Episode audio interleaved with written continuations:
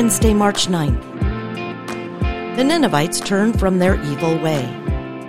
A reading from the book of the prophet Jonah.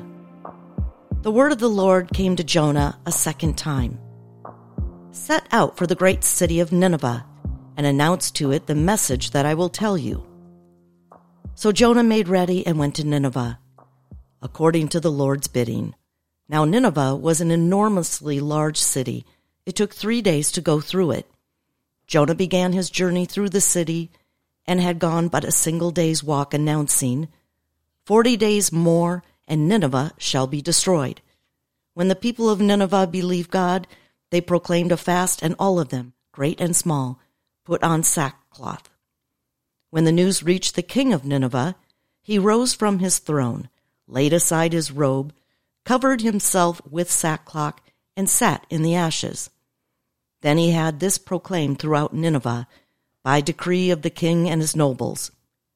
Neither man nor beast, neither cattle nor sheep, shall taste anything. They shall not eat, nor shall they drink water. Man and beast shall be covered with sackcloth, and call loudly to God. Every man shall turn from his evil way and from the violence he has in hand. Who knows? God may relent and forgive and withhold his blazing wrath so that we shall not perish. When God saw by their actions how they turned from their evil way, he repented of the evil that he had threatened to do to them. He did not carry it out.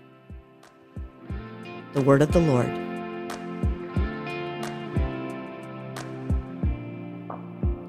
No sign will be given to this generation except the sign of Jonah. A reading from the Holy Gospel according to Luke. While still more people gathered in the crowd, Jesus said to them, This generation is an evil generation. It seeks a sign, but no sign will be given it except the sign of Jonah. Just as Jonah became a sign to the Ninevites, so will the Son of Man be to this generation. At the judgment, the queen of the south will rise with the men of this generation, and she will condemn them, because she came from the ends of the earth to hear the wisdom of Solomon, and there is something greater than Solomon here. At the judgment, the men of Nineveh will arise with this generation and condemn it, because at the preaching of Jonah they repented, and there is something greater than Jonah here. The Gospel of the Lord.